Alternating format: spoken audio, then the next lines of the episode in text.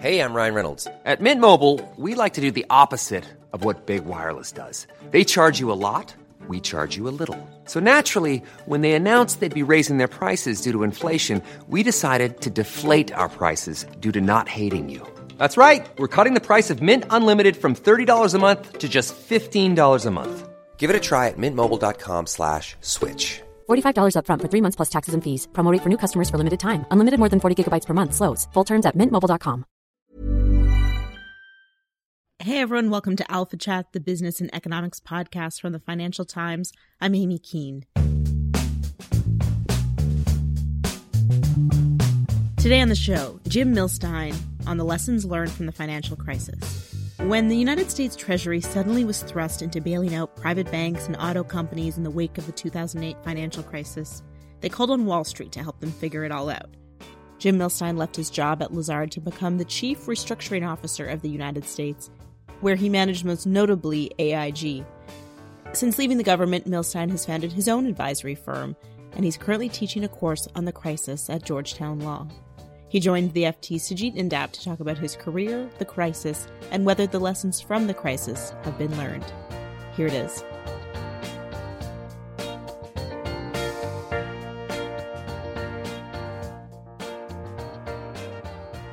Jim Millstein, welcome to Alpha Chat. Happy to be here. So, we're going to spend most of our time discussing the financial crisis, which is famously or infamously celebrating its 10 year anniversary this year. Before we go into that, let's start out with how you actually got into the restructuring world. Your dad is Ira Millstein, uh, one of the most important pioneers in the world of corporate governance thinking. Yes. And then you became a lawyer like him. Tell us about your path to becoming a restructuring uh, expert. Well, it was accidental. I started my career at uh, Cleary Gottlieb, and after I finished my spate of pro bono work, somebody put their arm around me and said, you know, it's time for you to actually become a lawyer. So they assigned me to a big syndicated loan. So I did loan documents as young associates do. And shortly after we closed the funding of the loan, the issuer defaulted. And uh, the banker who, for whom I worked called me and said, you know, we've got a problem. The loan we just funded is now uh, in default, and I need a bankruptcy lawyer. And I said, Great, Cleary's a big firm. We'll find you a bankruptcy lawyer. And he said, Well, it's a complicated deal. You know the deal. So why don't you take the bankruptcy code home and learn the bankruptcy code, and we'll do this together. So, you know, I just got lucky in the sense that it was one of the biggest bankruptcies of its time. In 1984, the company was Global Marine, a big offshore driller. They had done one of Mike Milliken's first big high yield deal on top of a whole bunch of syndicated loans. And uh, being one of the largest bankruptcies of its time, it attracted all of the best bankruptcy lawyers in the country and a young associate, me. and so I got a first-hand education in the bankruptcy law from really the best bankruptcy lawyers in the country. I, you know, the case went on for two and a half years, so I went in knowing nothing and came out pretty experienced bankruptcy lawyer. And so your fortuitous entree into bankruptcy was just at the moment that bankruptcy and restructuring became like a real thing in America. And so maybe for our listeners, explain what exactly a restructuring professional, whether it's a banker or a lawyer, is doing. Like what is their role in, in yeah. the process? So the bankruptcy code was amended in 1978. I got out of law school in 1982.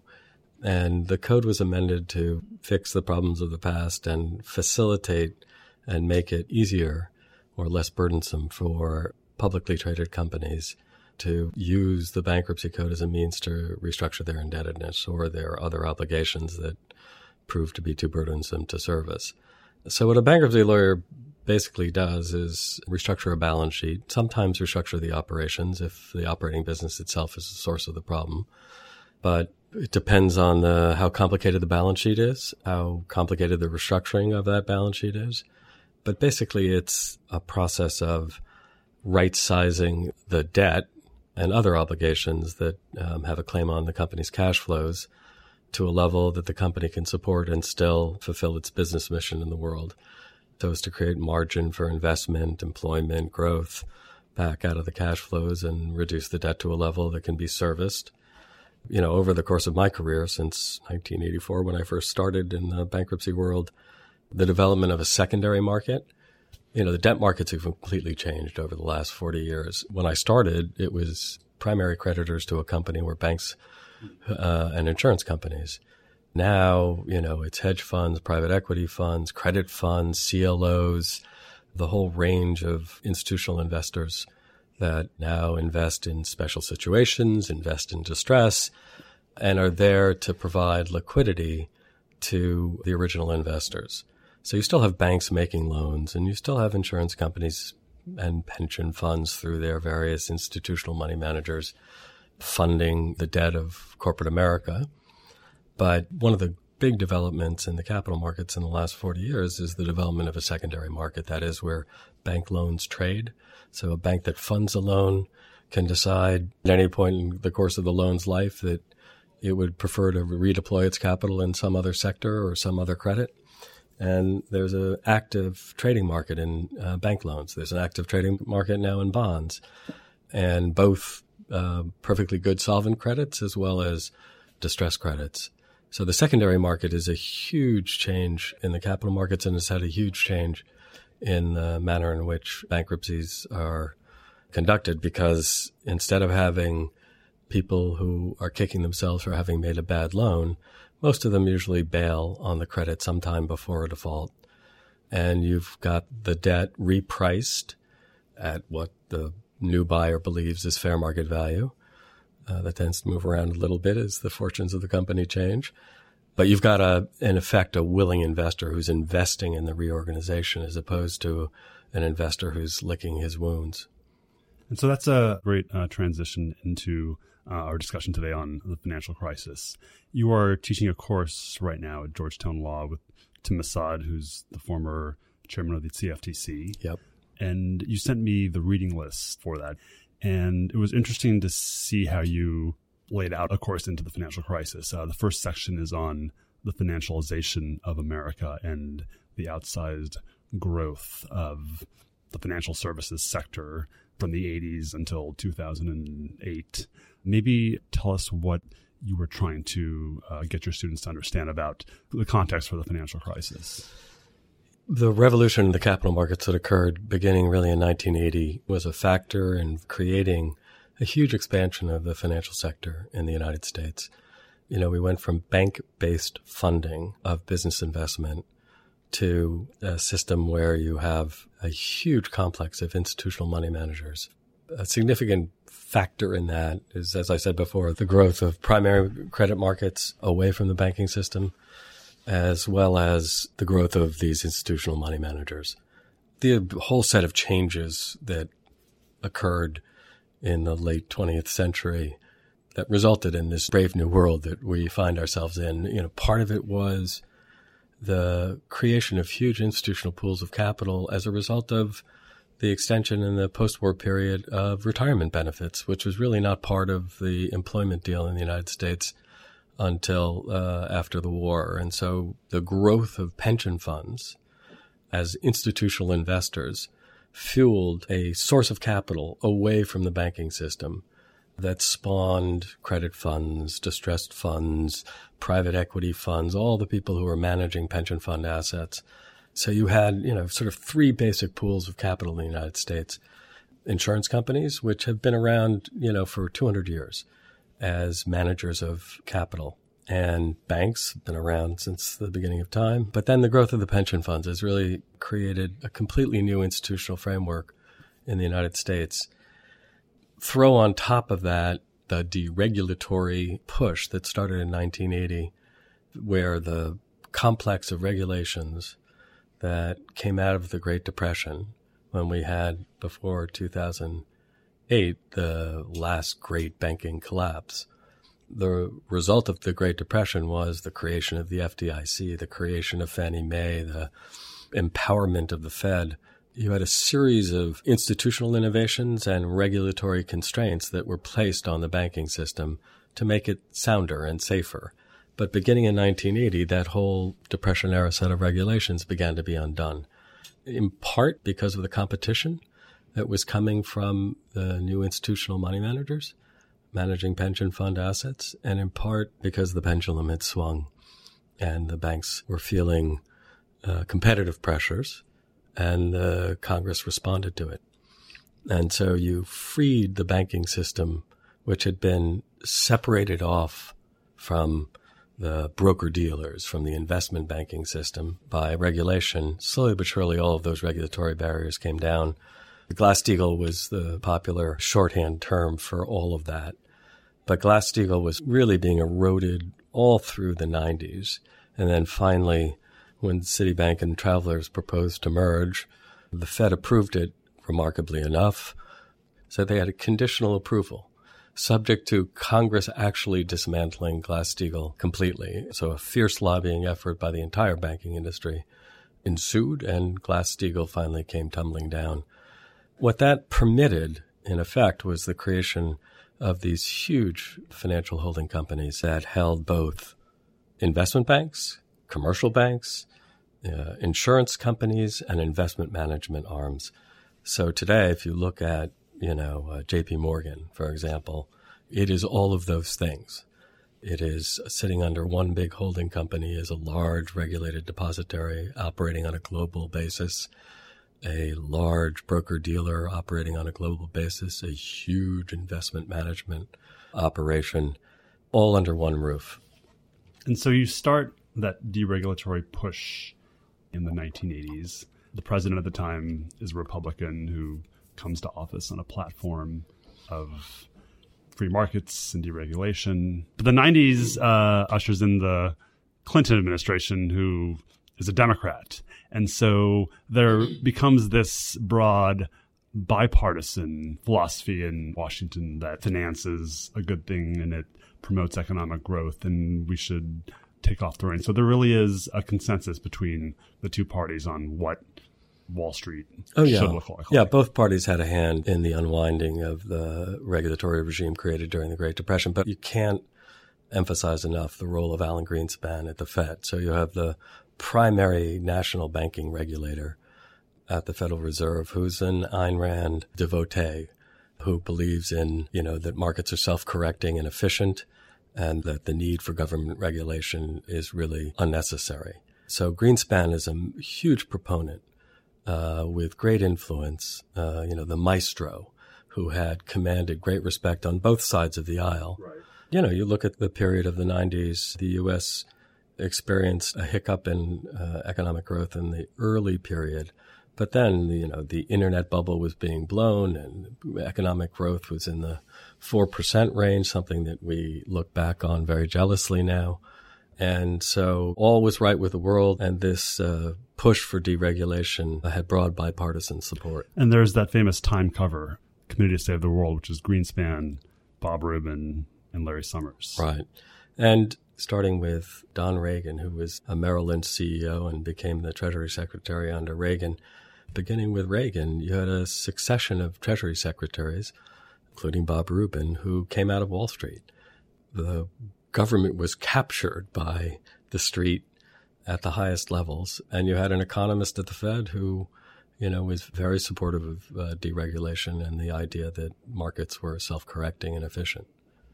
So if we fast forward to 2008, uh, and now we think where we were in April of 2008, so 10 years ago, that's one month after Bear falls and is absorbed by JP Morgan at that time, did you sense that the worst had passed, or what was your thing? What do you recall about that pendency period between Bear and Lehman? Lehman's trying to raise capital at the time, while the other banks are trying to raise capital, but they're also minimizing the actual extent of yeah, uh, it, the danger. At the time, I was at Lazard running the restructuring practice at Lazard, and we had coming through our doors all the folks on the front end of the subprime crisis uh, or the subprime manufacturing machine, I should say. You know, the New Century Financial, the American Home Mortgage, these companies were failing first. And they failed in 2007 and early 2008. So um, at the time, by virtue of the kinds of companies that were coming in through our doors for help, it took me a little bit of time, but you started to see a pattern. And so I, I spent a good deal of time in late 07 and early 08 trying to understand what had occurred that these companies were failing in droves. And just to summarize it very quickly, in 2000, there was $4.5 trillion of indebtedness on the housing stock of the United States.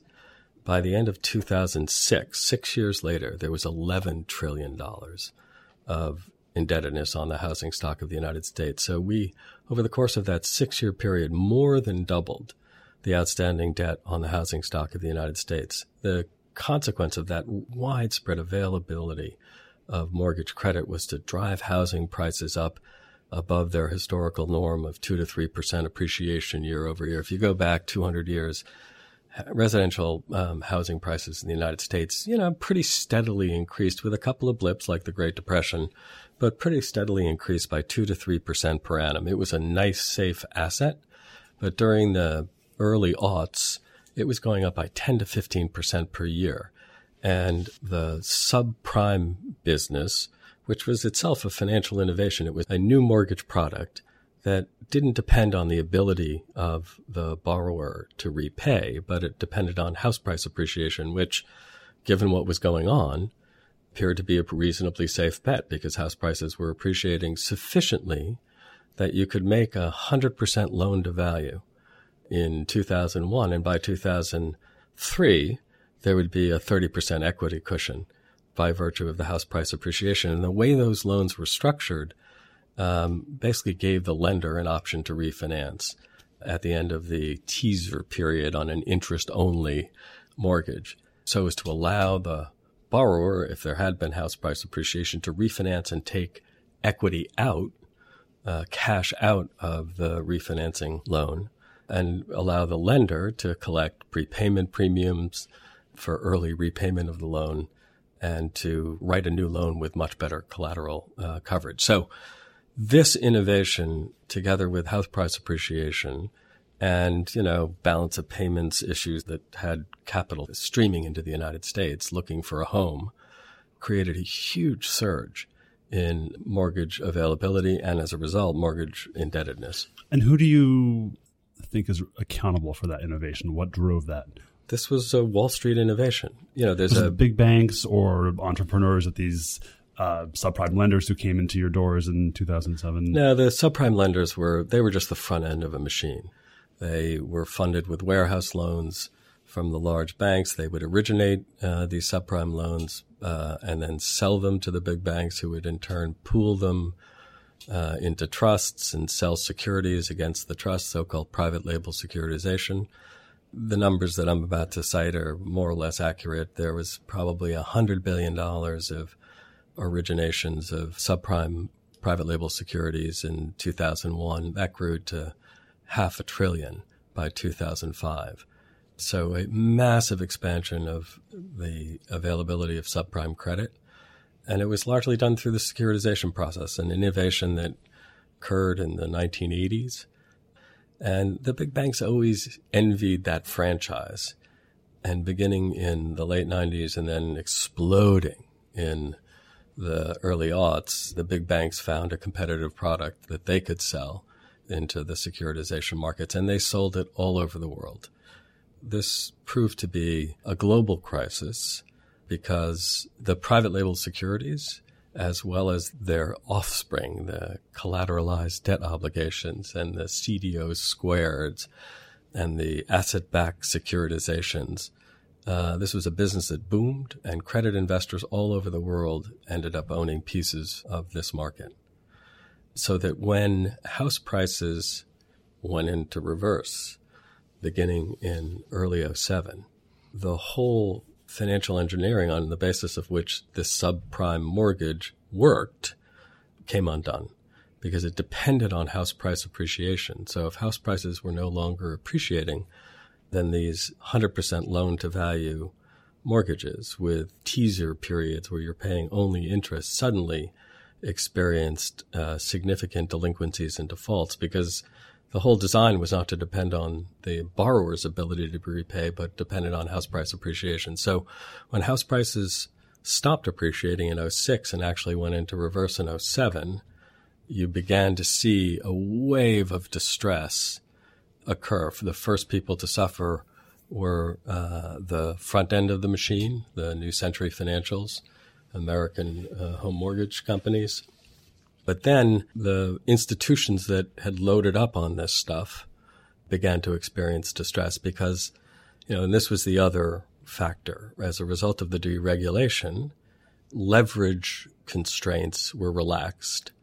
And so you had the investment banks levered 25 to 40 times.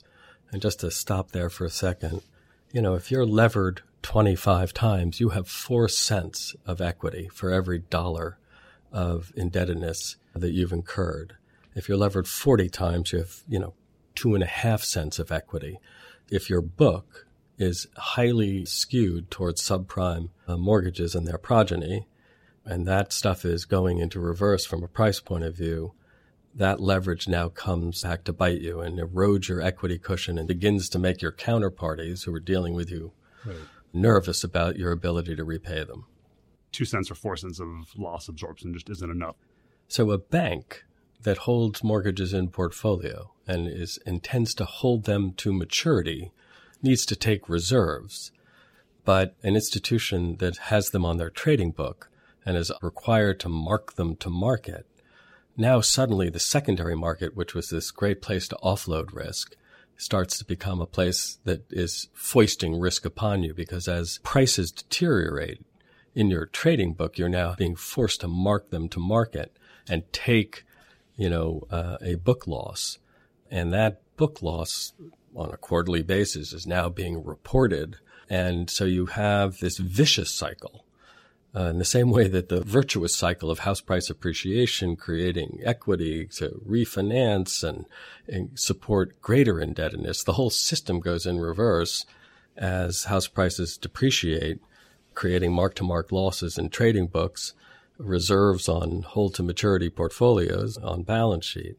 And suddenly, institutions that are very highly levered are looking undercapitalized. Even more uh, relevant to the crisis itself. So, if you look at the composition of uh, the liabilities on the balance sheets of the big banks and the big broker dealers, investment banks, what you saw in 2006, 2007 were not only institutions that were levered in the case of the regulated depositories, you know, 20 to 25 times, in the case of the investment banks, 25 to 40 times. But the nature of their liabilities was heavily skewed to short term debt. 60% of the liability structure of these institutions were funding themselves in the short term credit markets, the repo market, the commercial paper market, the securities lending markets, with uh, obligations that were due within less than a year. And so you had significant rollover risk, significant refinancing risk. And so as the losses from the housing market started to radiate through the secondary market, affecting the trading prices of these securities, you had a growing concern about the solvency of the major institutions in the United States by market participants. And it turned out that, you know, the balance sheets of a big bank and a big investment bank were relatively opaque. It was hard to know, uh, you know, remember the game of Old Maid.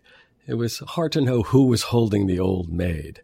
A widespread suspicion in early 08 was that the old maid was hiding everywhere on every major bank's balance sheet, that they all had significant exposure either uh, directly uh, in holding CDOs, CDO squared, or ABS and PLS directly, but also indirectly through the derivatives market.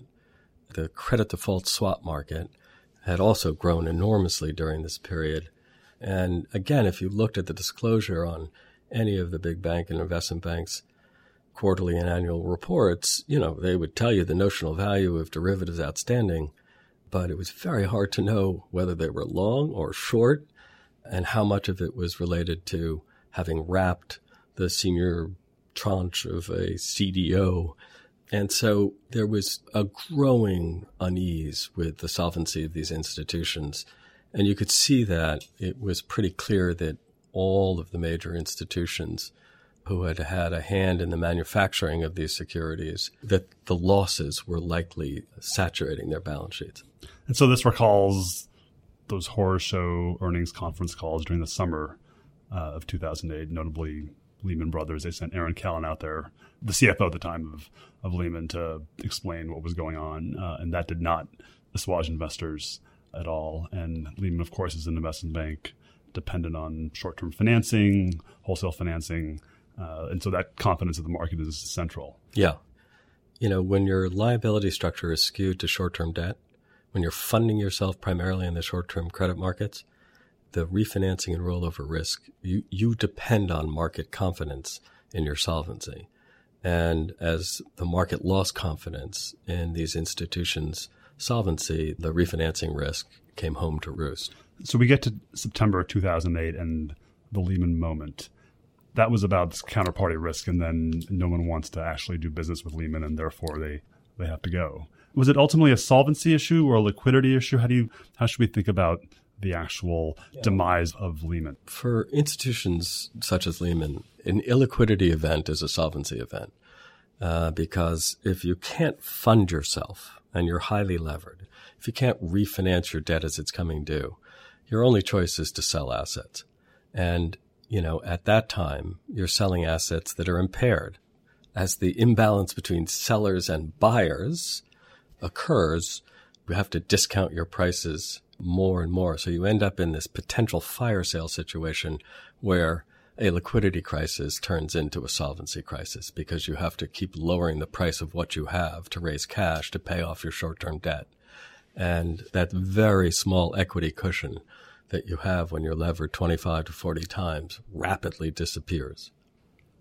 And so there's the idea of the question of whether Lehman should have been saved. But the question could also be asked could it have been saved?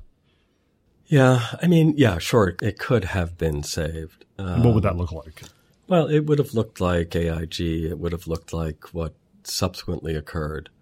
The problem, there was a technical problem with Lehman, which was that over the course of the weekend before it filed for bankruptcy on uh, September 15th of 2008, under the auspices of the New York Fed, a buyer was sought, and you had Barclays and B of A both doing as much due diligence as they could do in a in the short period of time before Lehman would be defaulting on its debt.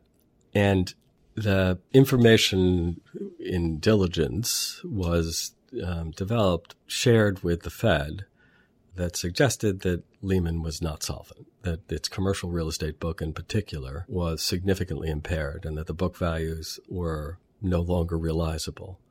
And under the Fed's emergency lending authority, the statute only permits the Fed to lend to solvent institutions.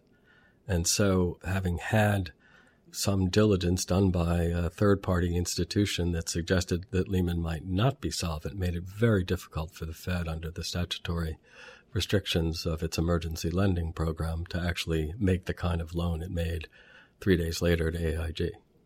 Uh, so speaking of AIG, uh, you're in September 2008 at Lazard. You've been there almost 10 years.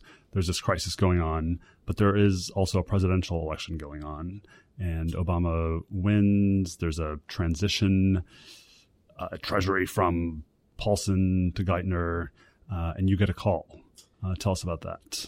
I mean, I had had some conversations um, with people inside the Obama camp over the course of the summer. One of the president to be's inner circle and I had worked on a big bankruptcy together. He was a lawyer, and, and when I was at Lazard, and uh, I guess I had impressed him that I knew a little bit about the credit markets. And so, in the summer of 08, as they were in the middle of the campaign, he called and asked me for some advice, for some insight into what was going on, and to talk to some of the economists in the campaign. But the day after the election, I got a call from an old friend, and uh, he said that uh, he was, you know, had just been appointed a co-head of the transition team at Treasury, and uh, I might have noticed that the Paulson Treasury Department was doing a couple of workouts, and they really needed a workout expert. So um, after figuring out how to shed my own responsibilities at Lazard, I went down to Washington and spent most of November and December and January helping make sure that the baton was passed and not dropped between the Paulson Treasury Department and the Geithner Treasury Department.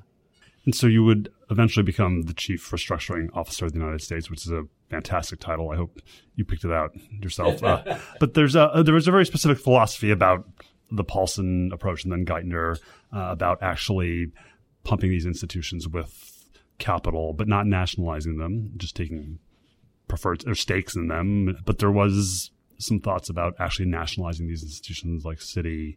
Paul Krugman had been an advocate of that at the time. What are the trade offs between the philosophy of letting these companies remain in the private sector, but taking big stakes and overseeing them in a meaningful way versus actually just taking them over? You know, the question you have to ask about nationalization is then what? Then what do you do with it? You know, if you're allowing it to survive and continuing operate in the ordinary course, does government ownership is likely in this country, whether you're a Democrat or Republican, there's no real ideological support for having the state be a massive player in the financial system. We don't have state owned banks. At best, a nationalization was going to be a transitional state of affairs. The prejudice, uh, both in the Paulson Treasury Department and the Geithner Treasury Department, is that the capitalists know better how to run a financial institution than the government does. And so the way the bailouts were designed was both to refinance the short-term debt that these institutions could not refinance for themselves. And so you had, a, you know, a whole alphabet soup of emergency lending programs initiated by the Fed and the FDIC. And then ultimately, Congress passed the TARP legislation, which gave the Treasury Department $750 billion of firepower to actually re-equitize these institutions to put equity behind the entire liability structure of the institutions and basically say, you know, the government is now at risk behind $18 trillion of debt provided on a short and long term basis by third party private parties. And that helped calm the crisis. But taking them over outright, sending all of the board members home and the managers home, you still had to go find competent people to run these institutions right? Uh, you weren't going to, you know, pump in a group of regulators and say, now you have at it. So tell us about the experience of being in Washington between 2009, 2011. What did you enjoy about it? What's what's interesting about that experience? Well, I mean, if you asked uh, anybody walking on the street, probably if we walked into the newsroom here and asked, you know, any of the reporters, my guess is is that most of them would say that the federal government lost money that the bailout of the banking system cost the taxpayers enormous amounts of capital. When in fact, it's just not true. Every dime that the Fed, the FDIC, and the Treasury Department infused into these companies was repaid. And in fact, the taxpayers made a profit. But at the time, the public hostility to the bank bailouts was so great that it skewed public perception from the get go and even to this day as to what the federal government did. So this was an incredibly effective set of programs in terms of stabilizing the financial system, ultimately returning these institutions back to full private ownership, restoring credit intermediation. We didn't go through a Great Depression, which is what the alternative would have been. And we had the kind of, if we had stood back and said, you know what, you guys got yourselves into this mess you're going to get yourselves out of this mess. If we had done that, we would have had massive bank failures across the country. The recession that occurred, which was painful and deep, but it was also very short compared to what occurred in the Great Depression. The Great Depression, we didn't come out of the Great Depression until the end of the Great War. There was, you know, a 15 year process. In the case of this government set of programs, we were out of the recession by the end of 2010. It was a two year recession. We've had a very slow recovery, but just imagine the alternative. We have a perfect example, a historical example in front of us, which was the Great Depression when the Fed tightened credit, mm-hmm. allowed massive bank failures across the country because of the ideological prejudices of the time. And as a result, the suffering by ordinary people was so much greater. You know, 25% unemployment during the Great Depression for 10 years. So I think the unfortunate part of the programs was the politics became so poisonous so quickly around the bailout. You know, you had the Tea Party come to power in the House in 2010 and they became obstructionist and they were riding a wave of public hostility to the bailouts. This was famously begun by a CNBC commentator who was complaining about the possibility, just the possibility of mortgage relief programs uh, being rolled out to help ordinary Americans who were in default on their loans, there was a massively negative reaction on the right to the possibility of not just bailing out the financial institutions, but also bailing out homeowners, which led to, you know, the Tea Party revolution. But the politics became poisonous around the bailout, both from the right and the left. When I would go up and testify, there was hostility on both sides of the aisle to what we were doing and just a refusal to recognize that what we were doing was actually working and stabilizing the system. So you stabilize the system. The U.S. banking sector has recovered. It's relatively sound, I think, is the consensus. And you look at the European banks, which went through a very painful period, much longer than the U.S., and that's another contrast. But two criticisms, uh, two prominent criticisms of that time are one, the accountability of the Wall Street professionals who had created this mess. Should the Department of Justice, Eric Holder, Preet Bharara, actually pursued criminal actions against bank executives? And the second was the idea that the Treasury Department, Geithner, Obama, perhaps were not as generous as they could have been with mortgage relief, homeowner relief. Do you have thoughts on, on those two? Yeah, I do. On the prosecutions, no CEO of one of the major 10 major institutions in the United States was, you know, hauled out in chains. But there were criminal prosecutions all over the mortgage complex. The cases against the senior executives of these large financial institutions, very hard to make criminal cases against them. The essence of the criminal law is that you have a bad intent. Scienter. A scienter. And if you're managing five levels above the trading desk or the securitization operation, what did you really know about uh, the possible malfeasance or negligence that was going on? But at the lower levels and across the complex of institutions that were engaged in the origination and distribution of uh, subprime mortgages, there were prosecutions all over the map where scienter could be established, where people were knowingly defrauding investors or counterparties in the manufacturing process for these uh, mortgage securitizations. As a former lawyer, I'm sympathetic to the problem of criminal prosecution of senior executives of a mammoth banking institution where the senior executives are really, you know, four or five steps removed.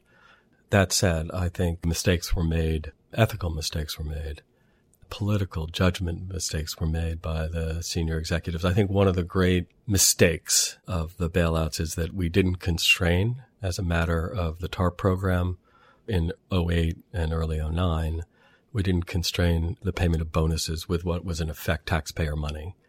And at the end of 2008, some of the major financial institutions paid ridiculous bonuses in light of the fact that they were all completely dependent on the Fed and the FDIC and the Treasury Department for capital and liquidity. And notwithstanding the fact that they may have shown book profits that might have in better times justified a bonus pool, it was just tone deaf to pay the kind of bonuses they did. And that it provoked, and rightfully so in my view, uh, public outrage. And that was a fault both of the regulators and the design of these systems, the bailouts, as well as of the executives themselves. On the question of mortgage relief, this is really problematic. I mean, we ultimately did have the HARP and HAMP programs, which used some of the TARP money to facilitate the modification of mortgages so that people could stay in their homes and have a lower payment. But it took 20 years to create a mortgage securitization in the private label securities business. And it took us a year to stand these programs up. And so you had a huge lag between the delinquencies and defaults that were afflicting huge swaths of the American homeowner community and the time when the federal government actually got these programs stood up. And remember, how do you interact with a, a, a homeowner that has a bad mortgage or a mortgage it can't afford? You, you interact through the banking system. And so we had to design a system with the banks that could be rolled out to the 12 million mortgages that were delinquent or in default. It was a massive undertaking, uh, both to work with the banks to come up with systems that they could actually implement and to design a program that wasn't going to create the kind of moral hazard that would lead people to default so as to take advantage of uh, the government largesse. One thing ordinary Americans become also very cynical about is the, the so called revolving door.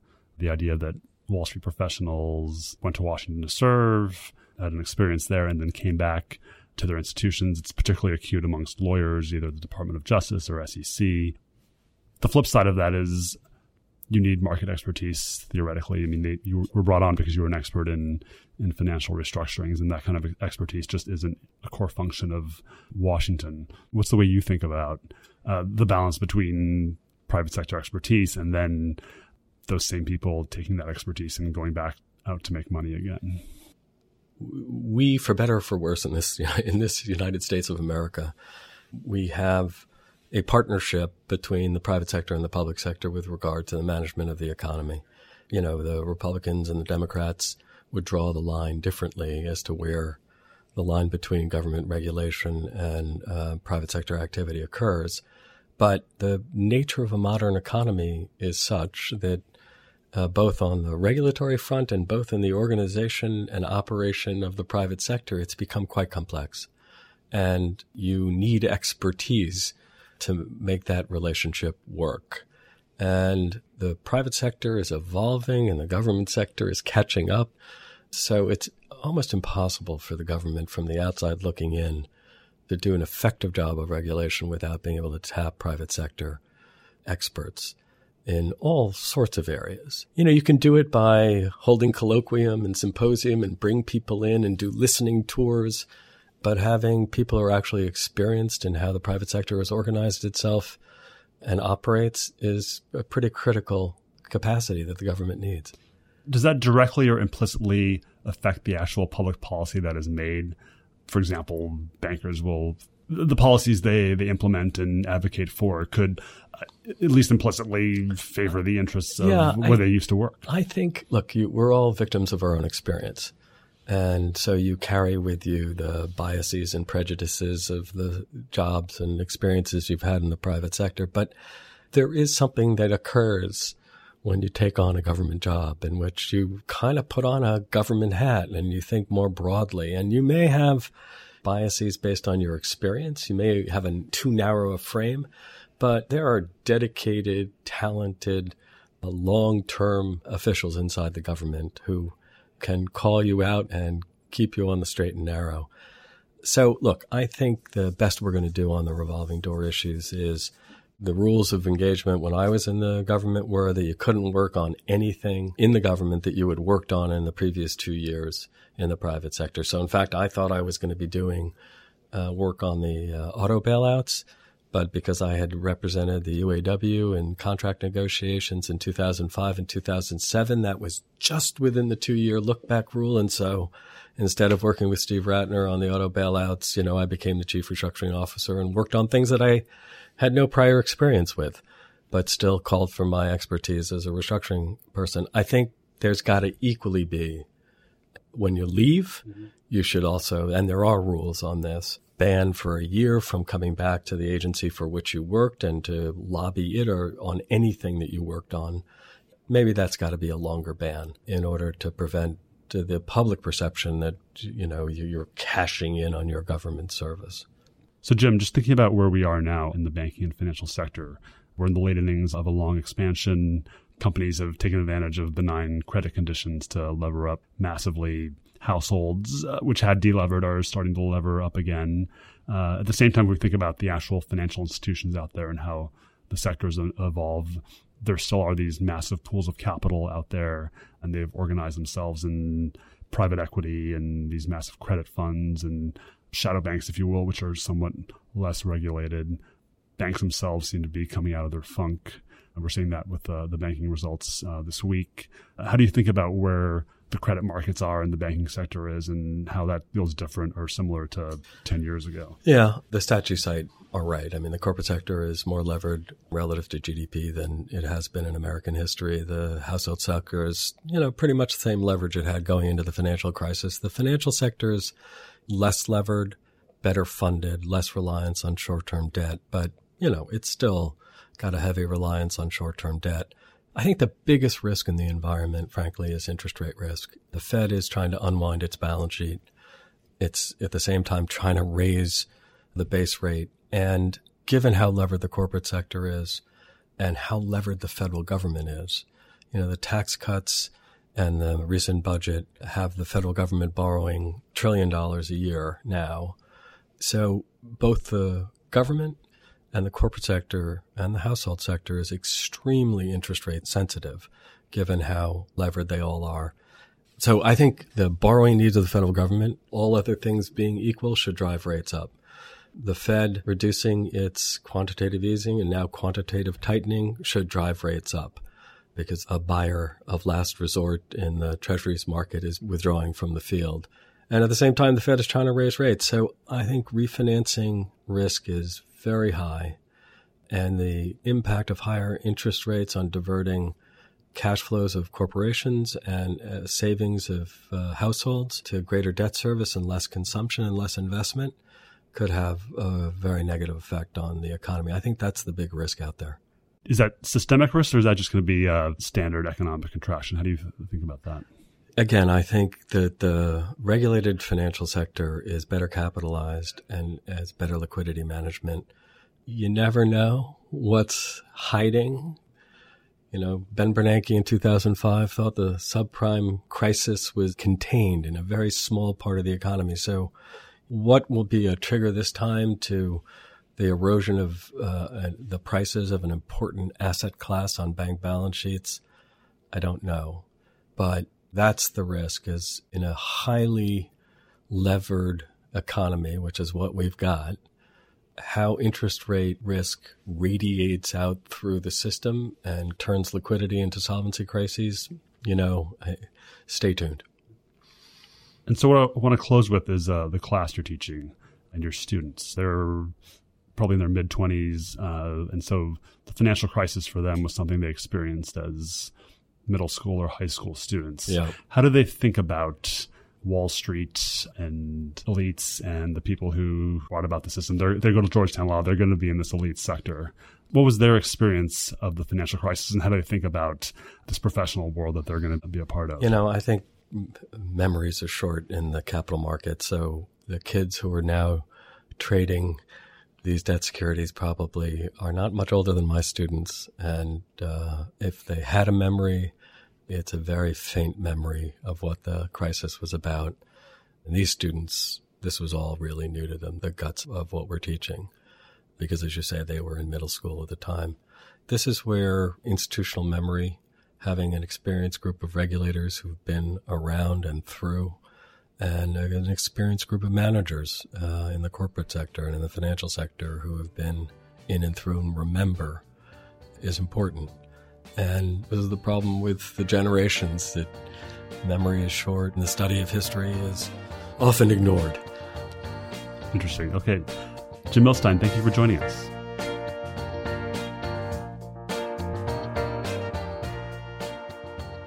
That's the end of this week's episode. Thanks to Dasha Lisitsina for editing this interview, and thanks to you, our listeners. We'll see you next week for another episode of Alpha Chat.